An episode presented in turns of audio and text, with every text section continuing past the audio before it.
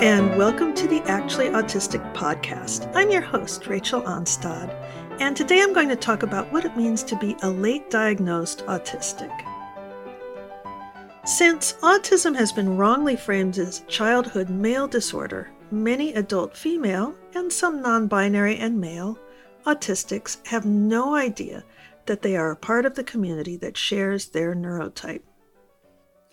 I didn't know I was autistic until I was 57. Then, when I found autistic online communities, I met thousands of people that were like me in ways that I could never have imagined. After spending 57 years thinking I was completely unique in every facet of my existence, to suddenly find others who hated fluorescent lights, who were direct but kind in their words, and who were able to learn about a subject in a matter of days or hours, who got fired over and over for being too good at their jobs but not good enough at fitting in to some weird, allistic work culture. The list goes on and on. To be clear, autistics are a very diverse group, and so it's very rare that my list of autistic traits will match up perfectly with someone else's. But for someone whose traits never seem to match up with anyone, well, that took some time to process. That process is a kind of life review, and it's common for newly aware autistics. It can last a while, especially if you have a few decades to review. Every memory, every object in my home, every interaction triggered a moment of, oh.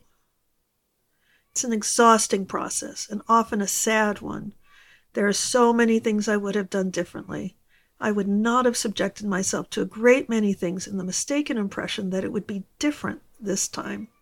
That if only I wore the right clothes or had the right skills, that I would finally fit into some corporate environment. And that's just one example. There were other positive revelations, and it also helped me to understand my family members, many of which I suspect are undiagnosed autistics. This life review process was very intense because there was no rest from it. My brain kept helpfully fetching more and more memories for me to process, but after three months, for me, it abated a bit. It can take years. There is no benchmark because, of course, it's never been studied. And now, even three years later, once in a while, an unprocessed memory will pop up and I'll say, Oh. So, th- this is a big reason why I made this podcast because I was going through that process of all these life memories coming up.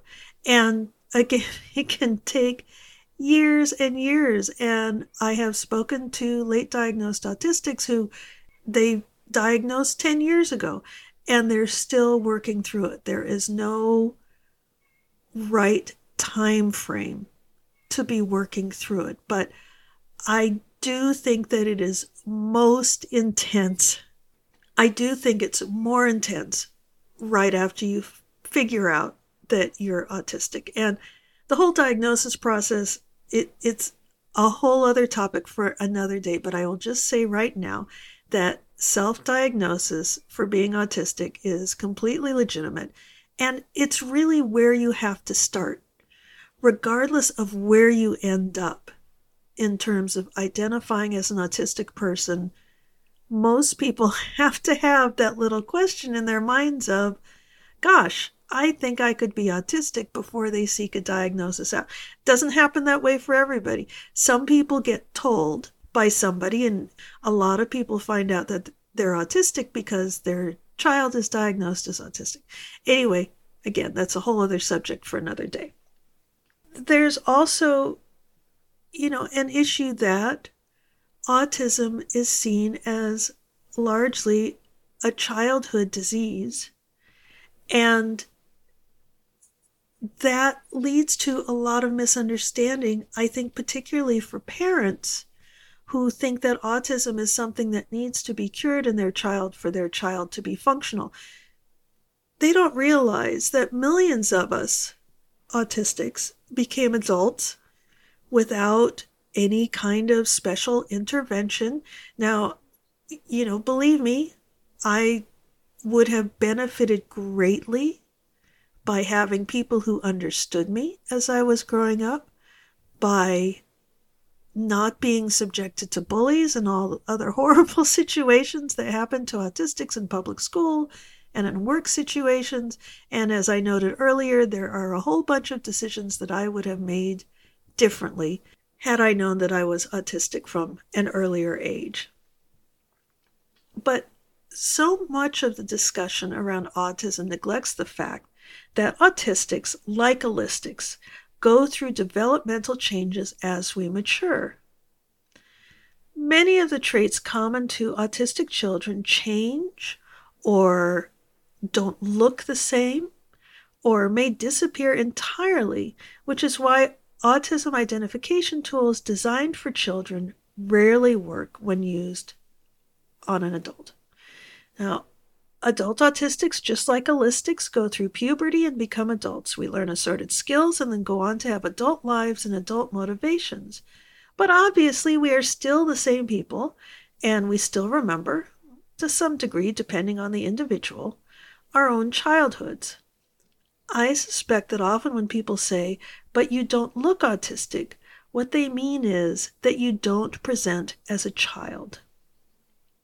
Adult autistics, like anyone else, may or may not have a career, they may or may not marry or have children, but we do know that many autistics become parents because autism is heredity. But we do know that many autistics become parents because autism is hereditary, and if autistics didn't have children, then there wouldn't be any more autistics. The autistic children of today are the adult autistics of tomorrow. If you want to know what challenges your child will face as an adult autistic, then the best thing to do is to talk to adult autistics about the challenges that they face right now. So here's my comforting words of the day, especially if you are a late diagnosed autistic. Hold on. It it will get better. It will ease up. I promise you.